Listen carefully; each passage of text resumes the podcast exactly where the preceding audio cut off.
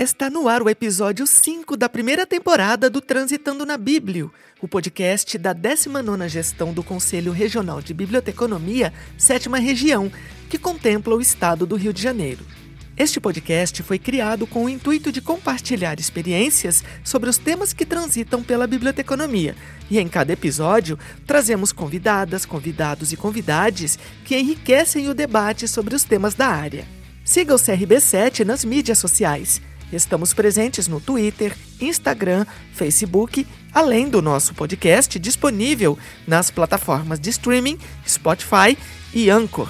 Eu sou Alexia Vitória, conselheira do CRB7. Faço parte da Comissão de Ética e da Comissão de Divulgação e Valorização Profissional. Então ajuste o volume ou pegue seus fones e se conecte com a gente.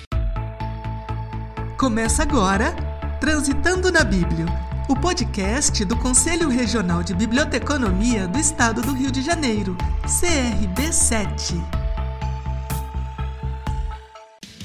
E antes de chamar o nosso convidado, quero trazer a dica de leitura de nossa colega bibliotecária que trabalha na Rede Federal de Ensino. Olá pessoal, me chamo Vânia Coutinho, sou bibliotecária do CEFET-RJ, Unidade Nova Iguaçu. Gostaria de indicar para vocês um clássico da literatura francesa. O seu título é Germinal, de Émile Zola, uma das mais importantes obras desse autor por conta do seu realismo e descrição minuciosa da vida cotidiana no interior da França do século XIX. A história se desenrola numa mina de carvão e numa vila operária onde os trabalhadores da mina residem. O seu conteúdo descreve as relações de trabalho impostas pela Revolução Industrial à época e, em decorrência, as transformações sociais derivadas da instalação do capitalismo. O livro é extremamente instrutivo para compreendermos os fundamentos da tão falada luta de classes. É também instigante porque demonstra como os temas justiça social, fome, frio e miséria podem ser ignorados por uma sociedade egoísta e pouco empática. Segundo o grupo Companhia das Letras, Germinal é o nome do primeiro mês da primavera no calendário da Revolução Francesa e faz brotar crenças sobre mudanças sociais, tema atualíssimo para o momento em que nos encontramos.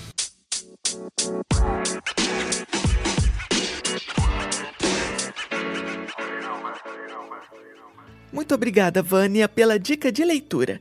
E agora eu vou estender o tapete vermelho para o nosso convidado fazer as suas considerações iniciais.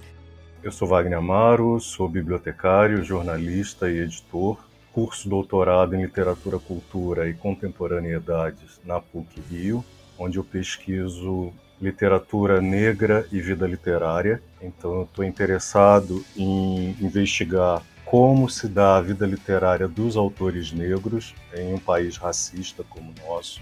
E esse meu trabalho de pesquisa está totalmente alinhado ao meu trabalho na vida, né? Então, em 2015, eu fundei uma editora, que é a Editora Malê, e é uma editora que tem como meta principal dar maior visibilidade para os escritores negros.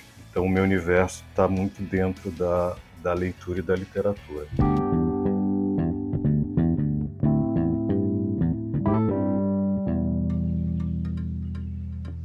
Perfeito, Wagner. Então, vamos começar o nosso bate-papo e eu queria que você falasse para a gente sobre a sua editora, histórico, público-alvo, as temáticas que você, na apresentação, já deu uma palhinha, né? Conta para a gente como que tem funcionado a sua editora. A Editora Malê foi fundada em 2015 por mim e pelo meu sócio, Francisco Jorge. Ela partiu de uma ideia minha, a partir do meu trabalho como bibliotecário, na parte de formação e desenvolvimento de acervos, desenvolvimento de coleções. Eu percebi uma grande dificuldade em adquirir livros de autoria negra. Então eu consegui, sim, claro, adquirir alguns títulos, mas tinha uma dificuldade de adquirir esses títulos em grande quantidade. Então isso me levou a investigar o porquê desse problema. E eu fui descobrindo que boa parte dos autores negros publicam ou de forma independente ou em editoras muito pequenas. E com isso, instituições, o governo, tem muita dificuldade de adquirir esses títulos. Tinha, né? Eu estou falando de 2015, tinha muita dificuldade de adquirir esses títulos. A partir disso, eu resolvi criar a editora para poder ampliar a visibilidade da autoria negra. Naquele momento, o mercado ainda não estava muito interessado em publicação de autores negros. Bom, a editora ela foi criada com uma linha editorial bem marcada, né, voltada para a literatura, seja prosa e poesia, de autoria negra, e com alguns projetos. Então a gente tem uma coleção que se chama Coleção Mediações e Leituras, e aí o que traz, né, a vontade de criar essa coleção, o que trouxe a vontade de criar essa coleção foi todo o meu histórico como bibliotecário. Então nessa coleção eu estou interessado em publicar livros que pensem a questão da leitura no Brasil, né, a promoção da leitura no Brasil. Uma outra coleção, essa vai começar a funcionar esse ano, que chama Clássicos Afro-Brasileiros.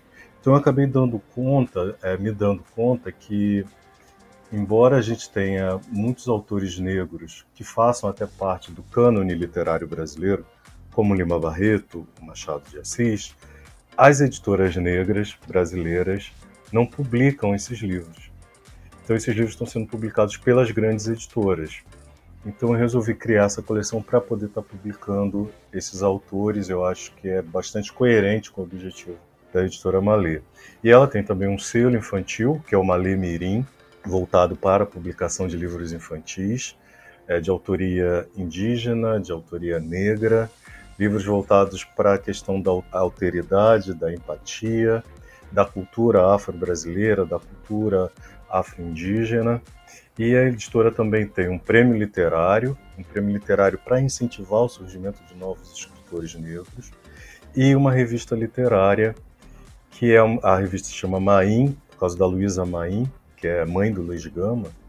Então essa revista ela tem como objetivo divulgar a literatura negra, e já no caso a literatura negra contemporânea, ou seja, o que vem sendo publicado. É uma revista muito com... Ela também traz um pouco esse meu perfil de bibliotecário, porque ela é muito voltada para a disseminação seletiva dessa informação, ou seja, o que vem sendo publicado dentro da área da literatura negra, para que ela alcance bibliotecários, livreiros, leitores mais focados nessa literatura. Então a Mainha ela tem esse perfil editorial. E tem também a Malê um clube de assinantes de livro. Esse clube de assinantes de livro, até o momento, ele está muito focado em incentivar a produção literária de mulheres negras. Então, dentro do clube, nós já publicamos a escritora Eliana Alves Cruz, Cristiane Sobral e outras escritoras negras. Tem uma pesquisa que identificou que do início da história da literatura brasileira até 2006, a gente teve apenas 9 escritoras negras que publicaram romances.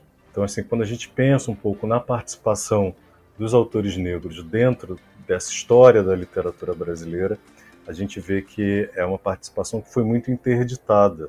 Então, assim, são poucos escritores que conseguiram, de fato, publicar os seus livros. Então, o clube ele tem muito esse objetivo de estar trazendo essa autoria negra feminina para a literatura, para o mercado editorial. A Malê ela publica escritores que hoje são grandes expoentes da literatura, como a Conceição Evaristo, o Alain Mabankou, que é um escritor congolês que publica na França e que mora nos Estados Unidos, a Cristiane Sobral, que eu citei aqui, grandes intelectuais como Muniz Sodré, escritores que trabalham tanto na literatura como em outras áreas da cultura, como a Elisa Lucinda, que é escritora e atriz e cantora, o Martinho da Vila, que é escritor, compositor, cantor, e jovens escritores, muitos jovens escritores que estão lançando o primeiro livro pela editora Malê.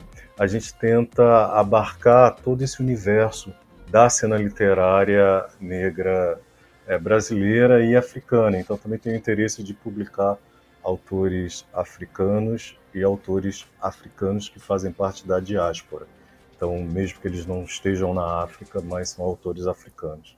Com isso, eu componho assim, o perfil editorial da Malê. Nossa, muito interessante esse perfil editorial da editora de vocês. E, Wagner, vocês têm recebido bastante ou uma quantidade significativa de feedback do público em relação a essa linha editorial adotada por vocês? Nós temos uma recepção muito positiva em relação ao nosso trabalho, em relação à nossa linha editorial. Desde o início, a Editora Malê foi muito abraçada pelo meio cultural, por escritores e por leitores que estavam ávidos por ler essa literatura e que não encontravam. Até então, havia uma dificuldade grande de encontrar livros de autoria negra, e aí eu falo livros de literatura, ficção e poesia. Tá, eu gosto questão da representatividade também, né? Exatamente, eu gosto de demarcar isso. Encontrar esses livros em livrarias. Então a Editora Malê possibilitou isso. Autores que tinham publicado seus livros e que eles estavam esgotados, como é o caso da Conceição Evaristo, então esses livros voltaram para o mercado. Então ela tem uma recepção muito positiva. É claro, sempre tem um ou outro que vai chamar a editora de racista ou enviar uma mensagem... Racismo reverso, né? Exatamente, enviar uma mensagem agressiva. Por exemplo, quando a gente criou o prêmio que é voltado para autores negros, e aí os autores brancos dizendo, né, jovens autores brancos, mas e os brancos? Quer dizer, pessoas que não conseguem entender a força do racismo estrutural no Brasil e o quanto esses autores e esses escritores estiveram interditados mesmo, afastados da possibilidade de publicar os seus livros. Mas a recepção é muito positiva, e pelo conhecimento que eu tenho do mercado editorial, eu tenho autores que publico pela Editora Malê que vendem tanto ou mais do que autores brancos da literatura brasileira contemporânea. Então, até mesmo em termos de mercado, os autores que eu publico, muitos deles estão muito bem posicionados. Muita gente querendo ou não, é um caminho sem volta. Afinal de contas, a sociedade está mudando, ela está avançando. E apesar desse povo que ainda fica preso, é saudosista de um passado que, graças a Deus, não volta mais, então a tendência é cada vez mais a gente melhorar a nossa sociedade. E, na minha opinião, a representatividade é um fator importantíssimo nesse aspecto. Siga o CRB7 nas redes sociais e fique informado sobre as ações do Conselho Regional de Biblioteconomia do Estado do Rio de Janeiro, Instagram, Facebook e Twitter. De acordo com um artigo publicado em setembro de 2020 na Gama Revista, depois de um momento de profissionalização e ascensão entre os anos de 1990 e 2000, editoras e livrarias passaram a enfrentar sucessivas crises. Wagner, como você analisa esse cenário? Bom, eu sempre penso o mercado editorial brasileiro como um mercado em crise. Então eu acredito que mesmo nesse período que a revista destaca, que houve um crescimento de livrarias, né, das redes de livrarias, mas ainda assim o mercado estava em crise. O mercado ele sempre vai estar em crise quando a gente tem um número muito reduzido de leitores. Então, um número muito reduzido de leitores é um número muito reduzido de consumidores de livros. Então, é importante a gente fazer essa distinção, porque a gente tem no Brasil pessoas que querem ler e que não podem consumir livros. Tem pessoas que leem, mas que não têm o hábito de consumir livros, ou seja, pagar por um livro. Se você der um livro de graça, a pessoa vai ler, mas ela não tem o hábito de comprar livros. Então, esse mercado, ele sempre esteve em crise. Eu tento ver isso em uma perspectiva maior, né, dentro da história mesmo editorial brasileira. Então, nós sempre estivemos em crise. Na verdade, o Brasil nunca conseguiu consolidar, de fato, um mercado editorial mais bem estruturado e mais potente, que alcance, né, o número de pessoas que gostariam de ter seus livros e gostariam de estar lendo. O que ocorre ali após, pelo menos nessa última década, é o fechamento de um número significativo de livrarias, mas essas livrarias faziam parte das grandes redes de livrarias. Durante um período, o governo incentivou a criação dessas grandes redes. Então, a gente viu aumentar o número de unidades da Livraria Saraiva, da Livraria Cultura, e livrarias que se constituíam como grandes templos. A gente tinha aqui, por exemplo, no Rio de Janeiro, uma livraria Cultura, que ficava na Cinelândia, acho que de 4 andares, e que vivia vazia. Então, eu acredito que houve também uma falta de planejamento em relação ao que, de fato, o mercado precisava. Porque se, por um lado, essas unidades dessas grandes redes fecharam, a gente viu uma ascensão de outras livrarias, que eram livrarias menores, livrarias de bairro, livrarias que não estavam dentro de shoppings e que começaram a se estruturar mais. Então, por exemplo, a Livraria da Travessa, ela não passou por essa crise. A Livraria da Travessa, ela vem crescendo a cada ano. A Livraria Leitura, ela vem crescendo a cada ano. Então, assim, quando se pensa nessa crise do mercado editorial, que é um mercado muito complexo e muito diversificado, a gente também precisa pensar para que lugar a gente está olhando. Quer dizer, que lugar que a gente está identificando uma crise? Porque se a gente pensa, por exemplo, que uma grande editora, uma editora média faliu e a gente aponta isso como uma crise, por outro lado, nesse mesmo período em que essa editora faliu, diversas outras pequenas editoras, ou até microeditoras, ou nanoeditoras, que é uma expressão que se utiliza atualmente, surgiram. Então, o mercado está se tornando mais diversificado. Eu acredito que a grande crise do mercado editorial, ela não tem como sintoma a falência dessas livrarias. Eu acho que a falência dessas livrarias aponta muito mais por uma falta de entendimento do mercado do que, de fato, para a crise do mercado. A crise do mercado, ela já existia e ela permanece, porque nós temos um número muito reduzido de consumidores de livro. Até porque livrarias como a própria Livraria Cultura, que você mencionou, a FNAC, que infelizmente há alguns poucos anos veio a fechar, elas também fizeram um mix de produtos, né? Elas não estavam mais vendendo, comercializando necessariamente apenas livros. A FENAC, por exemplo, que eu morei em São Paulo, antes de vir aqui para o estado do Rio. E eu frequentava a FENAC, frequentava a própria Livraria Cultura, até meados de 2015, 2016, e eu via a Livraria Cultura sempre cheia, sempre lotada. Essa era a realidade em São Paulo na época. Tem isso, livrarias que viraram livrarias, papelarias, loja de eletro, uma porção de coisa ao mesmo tempo. Essas grandes redes, elas não estavam preparadas para absorver toda essa produção de pequenas e médias editoras que começaram, de certa forma, a pautar os interesses dos leitores. Então, por exemplo, uma editora como a Malê, ela não conseguia vender na Livraria Cultura, mas ela vendia numa livraria média.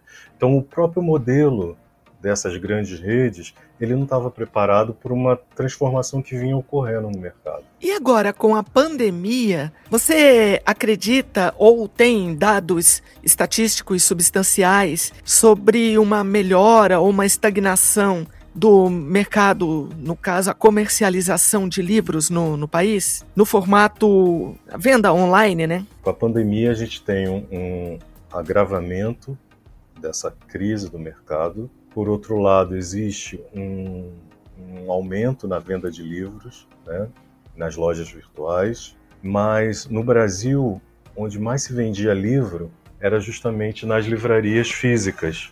Então, houve essa redução na venda de livros das livrarias físicas. Eu acredito que nem tudo migrou para a venda virtual. Existem aquelas pessoas que querem tocar o livro, vai buscar um livro e acaba comprando mais 2, 3 livros, então... Eu já fiz isso, inclusive.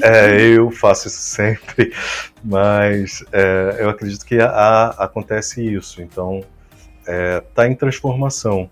Acontece também, com a pandemia, houve um número muito menor de lançamentos, então as editoras colocaram seus títulos na gaveta. Se as editoras lançam menos, elas imprimem menos. Com isso, muitas gráficas também começaram a quebrar. Se a gráfica reduz o seu... É um sistema. Se a gráfica reduz o seu número de funcionários, e também ocorreu com a pandemia e com a inflação o aumento do custo do papel, imprimir ficou mais caro. Então, pensar sempre nesse sistema, né, como a gente diz na biblioteconomia, na área da leitura, na cadeia, né, do livro, a cadeia produtiva do livro. Então, afeta todas essas áreas. Wagner, é clássico, é de senso comum que se diz que o brasileiro médio não tem hábito de leitura. A que fatores você atribui esse quadro, se é que esse quadro existe de fato? Eu acho que esse tema é um tema importantíssimo, principalmente que ele acabou sendo levantado agora como uma fala do governo, como justificativa para a tributação do livro, né, para retirar a isenção de tributação em relação ao livro, e com uma ideia de que o brasileiro não lê, mais ainda, uma ideia até um tanto perversa de que o brasileiro pobre não lê. Eu acredito, eu comecei essa conversa dizendo que se lê pouco, e de fato, se a gente pensa na quantidade, né, da população brasileira e no tanto de leitores que nós temos, é um número reduzido. Mas daí a se afirmar que o brasileiro não lê é uma mentira. Eu acredito que esse hábito de leitura e de consumo de livros, ele não está relacionado à renda. Então essa também é uma outra falácia dessa afirmação do governo de dizer que pobre não lê. Lê quem tem um perfil cultural que gosta de leitura e de livros. Isso está independente da pessoa ser pobre ou rica. Então você vai encontrar pessoas ricas que não leem nada e você vai encontrar pessoas pobres que leem. Então você vai ter aquele estagiário que recebe um salário mínimo como bolsa de estágio e ele consome livros. Ele vai lá todo mês e compra um livro na livraria. E você vai ter um médico que pode receber 20, 30 salários mínimos e que não compra livros. Então pensar consumo de livros a partir de renda, eu acho uma grande imprecisão. Assim. Agora, o que faz a gente ter um número tão reduzido de leitores, perto do que a gente tem em potência, né? Perto do que a gente poderia ter de leitores num país tão grande como o nosso? Eu acredito que isso tem a ver com a forma de que a gente tratou a educação durante toda a nossa história, e ainda trata, mas se a gente pensar apenas na nossa história recente, a gente começa a falar numa universalização da educação, né? O Brasil ele foi sempre muito atrasado em relação a isso, né? Atrasamos em relação à alfabetização, então a gente formou poucas pessoas com uma formação escolar que possibilitava ler. E aí a gente chega num outro ponto, que é a formação escolar. Então, dentro da formação escolar, a leitura, principalmente a leitura literária, ela é pouco trabalhada como uma atividade de lazer e de prazer. Ela é trabalhada muito como uma obrigação, como algo utilitário, em que você vai ler um livro para tentar identificar que período histórico aquele livro fez parte, o que o autor quis dizer com aquele livro. Não estou dizendo que essas coisas não são importantes, eu acho que faz parte da formação e que é importante. Mas não se coloca dentro das escolas a possibilidade de se vivenciar a literatura como algo íntimo.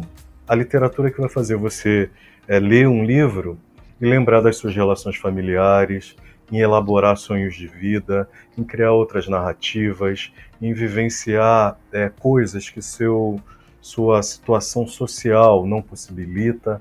Essa literatura, que é a literatura que eu considero mais potente, ela é pouquíssimo trabalhada nas escolas. E eu acho que isso também leva a gente ter um número muito reduzido de leitores. Porque se a gente pensa nas crianças, elas são muito atraídas pela literatura. Quando essa criança entra para o ensino fundamental e começa ali, a primeira fase do fundamental e a segunda, que ela começa a se afastar da literatura. Então a gente pode identificar como uma das razões a escola. Agora, eu acho que não só a escola, acho que tem a ver com três formações. Uma formação familiar, então se você faz parte de uma família que lê, a possibilidade de você se tornar leitor é muito maior, principalmente se quando você nem era leitor, você já via os seus pais lendo e conversando sobre leitura, e uma formação cultural geral. Então no Brasil, a gente também não tem uma cultura que valorize a leitura e a literatura. As bibliotecas, elas aparecem pouco nas nossas representações. Pessoas lendo também aparecem pouco nas nossas representações. É difícil você ter um personagem de uma novela que está lendo, ele está fazendo milhares de outras coisas, mas ele não está lendo. Quando a gente tem uma cena da publicidade, que as pessoas estão fazendo alguma coisa, raramente essa pessoa também está lendo ou está numa biblioteca. Então, esse ambiente de livros, ele vai aparecer só quando as pessoas vão gravar algum vídeo, um político vai gravar alguma campanha, e que aí ele coloca atrás dele uns livros. Mas aquele livro ali atrás dele, desse político, ou desse pesquisador, ou desse intelectual, ele está muito mais dizendo que aquela pessoa detém um conhecimento que os outros não detêm, do que, de fato, que aquele conhecimento serve para todas as pessoas. Então, é uma visão da leitura, da literatura e do livro que é pouco democratizadora. Se a gente analisar bem, os nossos discursos sobre leitura e sobre livro, eles não trazem a ideia de que todas as pessoas podem ser leitores, de que isso é algo fácil e possível para todas as pessoas.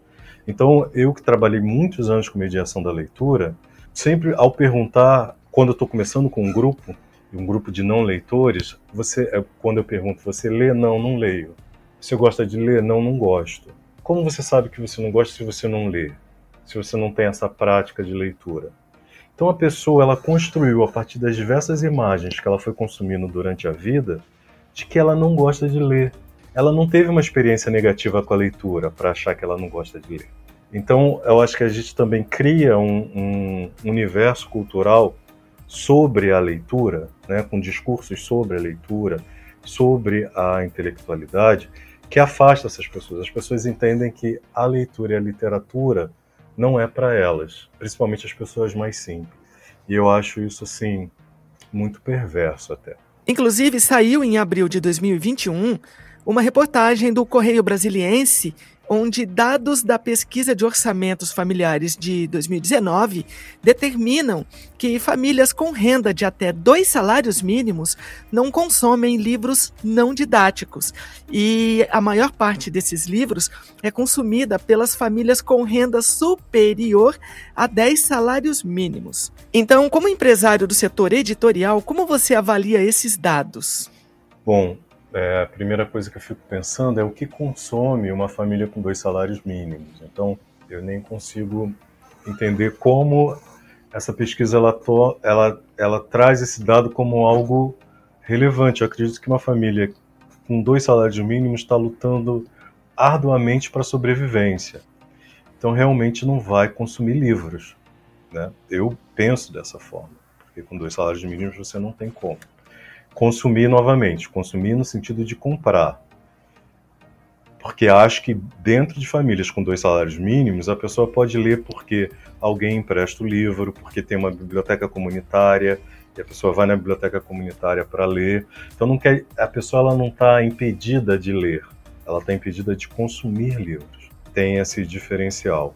Agora, acho também que entre essa família, né, com 2 salários mínimos e a família com 10 salários mínimos, que eu acho que é o outro ponto que a pesquisa coloca, tem um universo aí, né, um universo. E dentro desse universo nós temos muitos consumidores de livros. E aí eu retomo o que eu defendi lá no início da nossa conversa. Eu acho que não está relacionado à renda nesse caso, está relacionado a perfil cultural.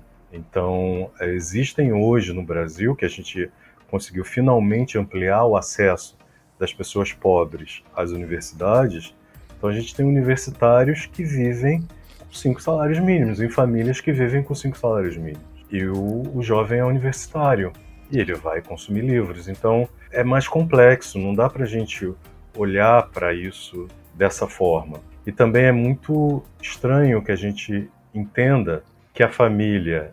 Porque é como se a gente olhasse para o lado vazio do copo, ou seja, a família que tem 2 salários mínimos não consome livro. E olhando para o lado cheio do copo, a família que tem 10 salários mínimos ou mais consome livros.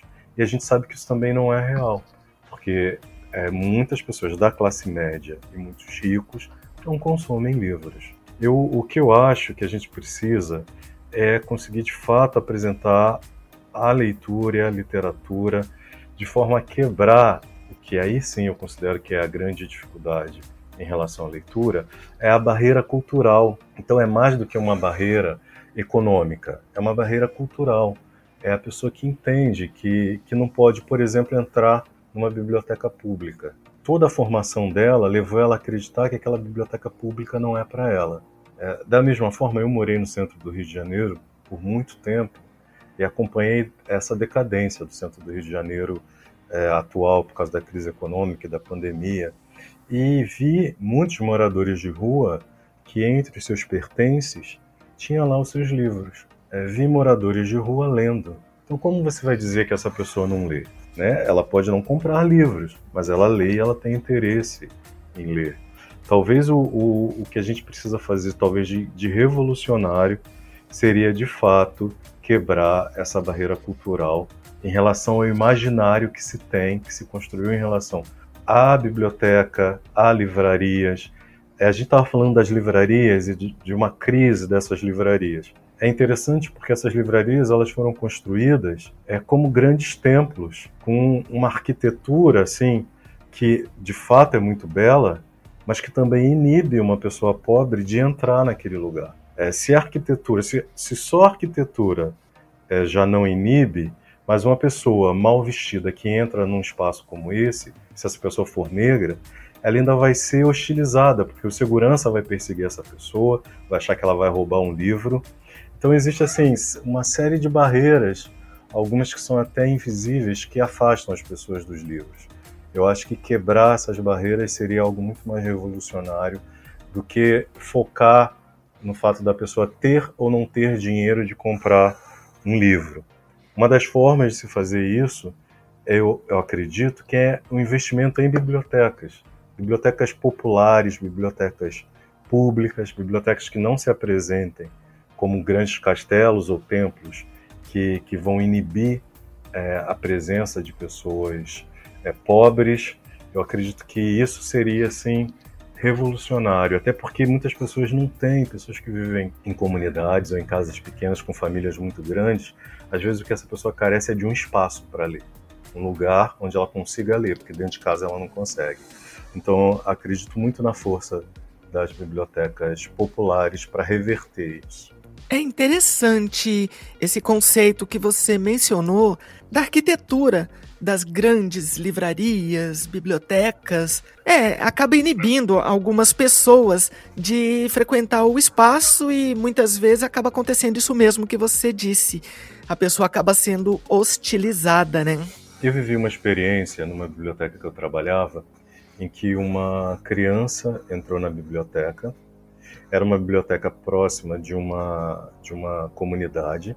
A criança entrou, uma menina que devia ter cerca de 3 anos. E o pai veio atrás da menina, puxando a menina, dizendo, vamos embora, não, vamos embora.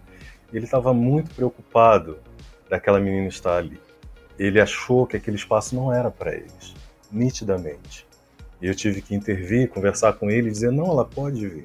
Ou entra e acha que não pode mexer nos livros. Então, assim, pensar um pouco nessa formação dos pobres, né, de como existe uma formação para a interdição, e a escola ela contribui muito com isso, né, do não tocar, do não mexer, do não bagunçar, desse espaço não é para você.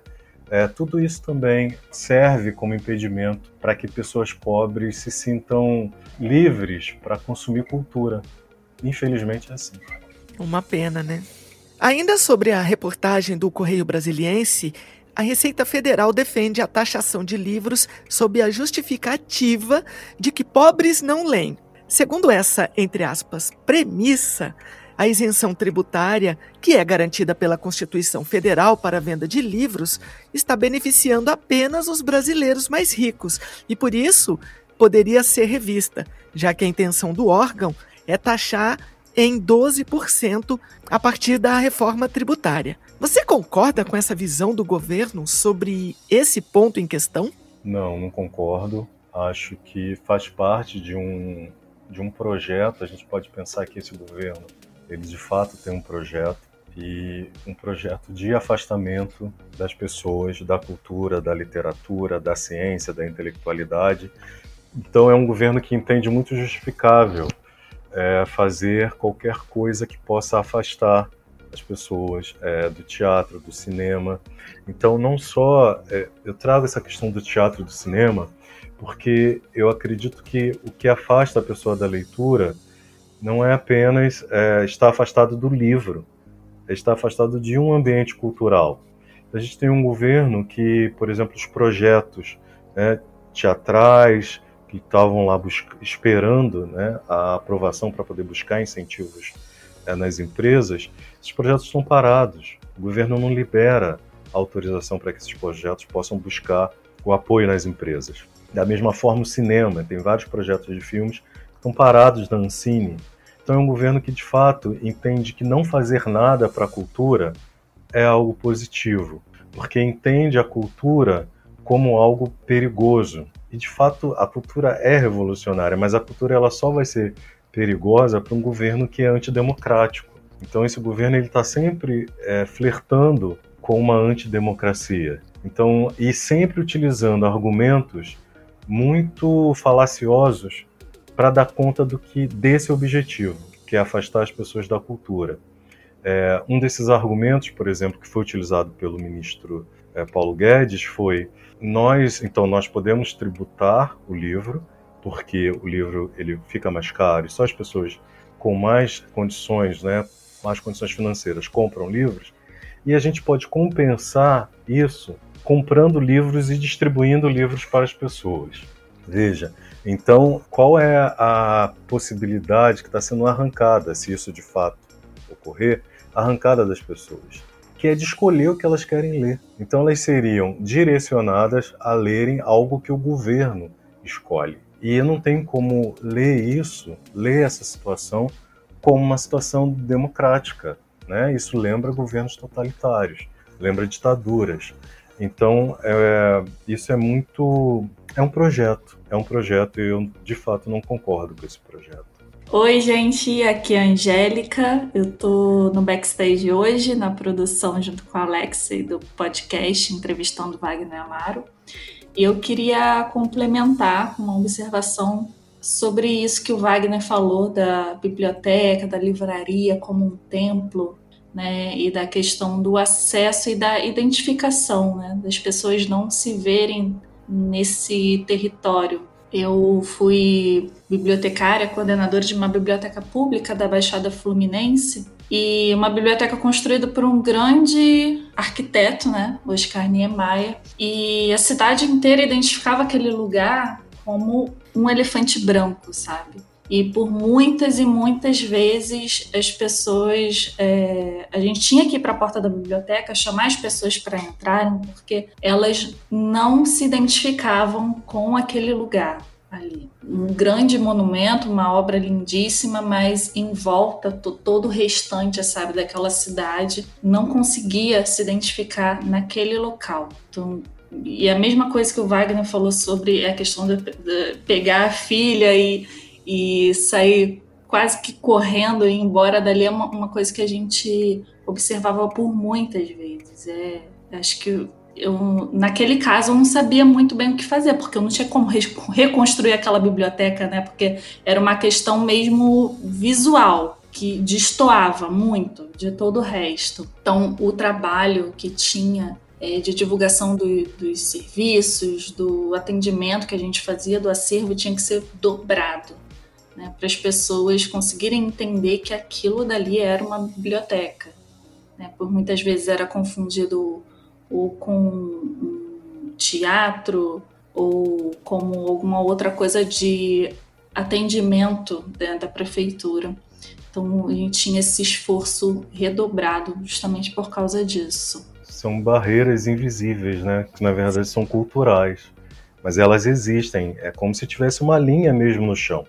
E a pessoa entende que ela não pode passar dali. Perfeito. E para encerrar as nossas perguntas, Wagner, há muito tempo se diz que o livro impresso está com sua morte decretada e que o livro eletrônico, ou como algumas pessoas gostam de chamar e-book, veio para ficar. Quais as suas perspectivas sobre esse formato e a aceitação pelo público? Bom, na editora eu tenho conseguido publicar os livros também em formato e-book. Eu faço sempre uma pesquisa com os consumidores da editora Malê. Sempre lanço uma pergunta para conhecer quem está consumindo, né, os livros da editora. E uma das perguntas que nós fizemos foi justamente se preferia a leitura do impresso ou do digital. O impresso ganhou, assim, absurdamente. Então, disparado, né? Disparado. Então, eu posso dizer que, pelo menos entre os leitores que compram os livros da Editora Malê, eles preferem o livro impresso. No entanto, eu acho que o que a gente caminha é a gente está caminhando para um modelo que é o modelo do streaming, porque eu acho que esse é o modelo de consumo cultural que vai conseguir se consolidar futuramente. Então, da mesma maneira que a gente viu isso acontecendo com a música, né? Então hoje se consome música desse jeito e com o cinema, vai acontecer com os livros. Não li nenhuma pesquisa sobre isso, digo que é uma intuição, é a partir da minha prática, do meu trabalho que eu observo, e até de mim como consumidor de música. Eu acredito que no futuro o que a gente vai ter serão grandes bibliotecas virtuais, onde você vai pagar um acesso mensal para ter um acesso a uma quantidade muito grande de publicações. Eu creio que a gente caminha para isso. Porque é um modelo de negócio. Então, acho que não tem a ver... Porque as pessoas, quando analisam muito essa questão do livro impresso ou do livro digital, analisam por um caminho do consumidor. Ah, então o consumidor, ele gosta mais do quê? Né? Como eu fiz lá na Editora Malê, perguntando para os consumidores. Quando a gente faz essa pesquisa olhando para o consumidor ainda tem uma relação afetiva muito grande com o impresso, com o livro, com o objeto que ele vai poder abraçar, que ele pode dar de presente, né, que é tangível, que ele leva para a cama. Então ele tem um pouco essa relação afetiva. Mas eu acho que não tem a ver com o consumidor, tem a ver com o modelo de mercado. É um modelo de mercado que está se colocando e que quando ele se coloca, porque o que acontece? Esses modelos de mercado, eles treinam o consumidor para gostar de algo. Então, independente da gente hoje dizer que a maioria dos consumidores querem o impresso, esses consumidores vão ser treinados, e eu acredito que já estão sendo, quando consomem música por streaming, quando consomem filme por streaming, para consumir outros produtos culturais através do streaming. A minha mãe é uma consumidora de audiolivro e já tem alguns serviços de streaming, né? Ela paga uma assinatura e ela tem acesso a uma infinidade de audiolivros. Mas eu vejo por um outro lado também, que é a questão que isso depende de acesso a tecnologias, né? Sim. Então, tem um celular bom, tem internet, por mais que a leitura, por exemplo, um e-book, a leitura muitas vezes é offline, mas comprar esse livro depende do acesso à internet, então tem ainda algumas barreiras, né? Eu acho que tem barreiras aí sociais, sim, que a gente ainda tem no Brasil em relação a celular, né? Na minha dissertação de mestrado, eu acabei pesquisando sobre o uso do celular no Brasil, que era uma informação que eu não tinha, então, porque a gente, principalmente quem está nas grandes cidades, né, traz a ideia de que todo mundo tem celular, todo mundo está com internet. E a realidade brasileira ela é muito diferente disso. Então, mesmo essa minha fala de que as pessoas estão consumindo música pelo celular, mas não são todas as pessoas. Ainda é um número bem reduzido, se pensar, porque aí tem a barreira da desigualdade social. Muito bem, Wagner. Obrigada pelo bate-papo, pela entrevista. E chegou a hora em que o convidado... ele faz uma indicação de um livro, uma peça de teatro, um filme, fica a seu critério. Eu vou indicar um filme que se chama Mestre dos Gênios, que é a biografia de um editor. É um filme muito interessante porque ele mostra essa relação do editor com o autor e a importância do editor e como essa relação é uma relação às vezes conturbada e muito sensível. É um filme muito, muito, muito bacana, Mestre dos Gênios. E vou indicar um outro filme que se chama Vidas Duplas, que é um filme que fala...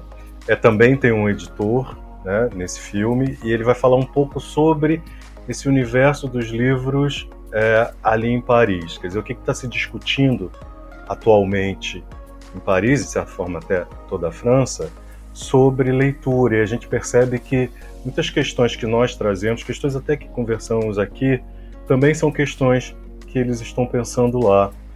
Por exemplo, o fato de estudantes não estarem mais tão envolvidos com a literatura, tudo isso é debatido no filme. Então é um filme bem bacana, bem contemporâneo, que vale a pena assistir. E um livro, que é Insubmissas Lágrimas de Mulheres, da Conceição Evaristo, que é um livro que eu acho que é o projeto mais bem definido da Conceição Evaristo, que ela trabalha em cima do conceito, que é um conceito que ela criou, de escrevivência.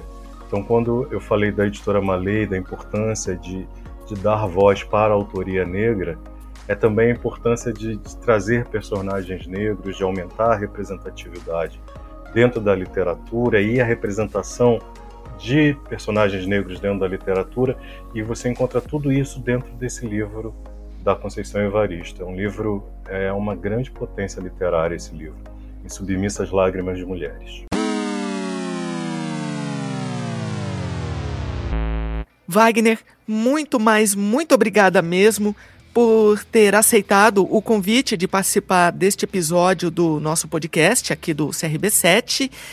E agora suas considerações finais. Bom, eu quero agradecer o convite por estar participando aqui do podcast, poder estar conversando sobre leitura e literatura, deixar sempre para bibliotecários que possam ouvir essa conversa o recado sobre a importância de se avaliar o seu acervo, se pensar por que no seu acervo tem mais escritores do que escritoras, por que tem mais autores brancos do que autores negros, porque, por exemplo, no seu acervo talvez não tenha autores indígenas. Então, eu acho que é um compromisso nosso também trabalhar pela diversidade cultural a partir do nosso trabalho como bibliotecário. Então é isso, agradecer e mandar um abraço para quem escutar essa conversa. Wagner, gostaria de agradecer também sua participação, essa brilhante apresentação da Alexia também. E você gostaria de deixar as redes sociais da sua editora, o site, para que as pessoas conheçam um pouco mais do seu trabalho? Sim, eu quero aproveitar para indicar que as pessoas possam acessar o site da Editora Malê. É muito fácil de acessar, editoramalê.com. O perfil da Editora Malê no Instagram e no Facebook. Acompanhar os nossos projetos, como eu falei inicialmente, são diversos projetos. Acessar a nossa revista, que é a revista Mainha, é uma revista de acesso gratuito. Então, no site da revista você consegue baixar o PDF da revista. E também conhecer o nosso catálogo. É um catálogo que, embora tenha esse perfil mais definido, ele é totalmente diversificado em termos de gêneros e também em termos de assuntos. Então, existe às vezes uma ideia de que, como é uma editora que foca na autoria negra, é uma editora que vai estar falando de racismo, quando na verdade não é só isso, é também sobre racismo, mas sobre todos os temas, porque os autores negros, eles também são... livres para escrever sobre o que eles quiserem. Muito obrigada, Wagner. E Angélica, muito obrigada também pela sua participação aqui no episódio de hoje. Então é isso, gente. Este foi o episódio número 5 da primeira temporada do Transitando na Bíblia, o podcast do Conselho Regional de Biblioteconomia do Estado do Rio de Janeiro, 19ª gestão. E não esqueça de seguir o CRB7 nas mídias sociais. Estamos no Facebook, no Instagram e também no Twitter. Além, claro, do nosso podcast estar disponível nas plataformas de streaming Spotify e Anchor. Eu sou Alexia Vitória e fui a host desta edição. Beijo para você que esteve acompanhando o nosso podcast até agora e a gente se fala por aí. Termina aqui Transitando na Bíblia, o podcast do Conselho Regional de Biblioteconomia do Estado do Rio de Janeiro, CRB7.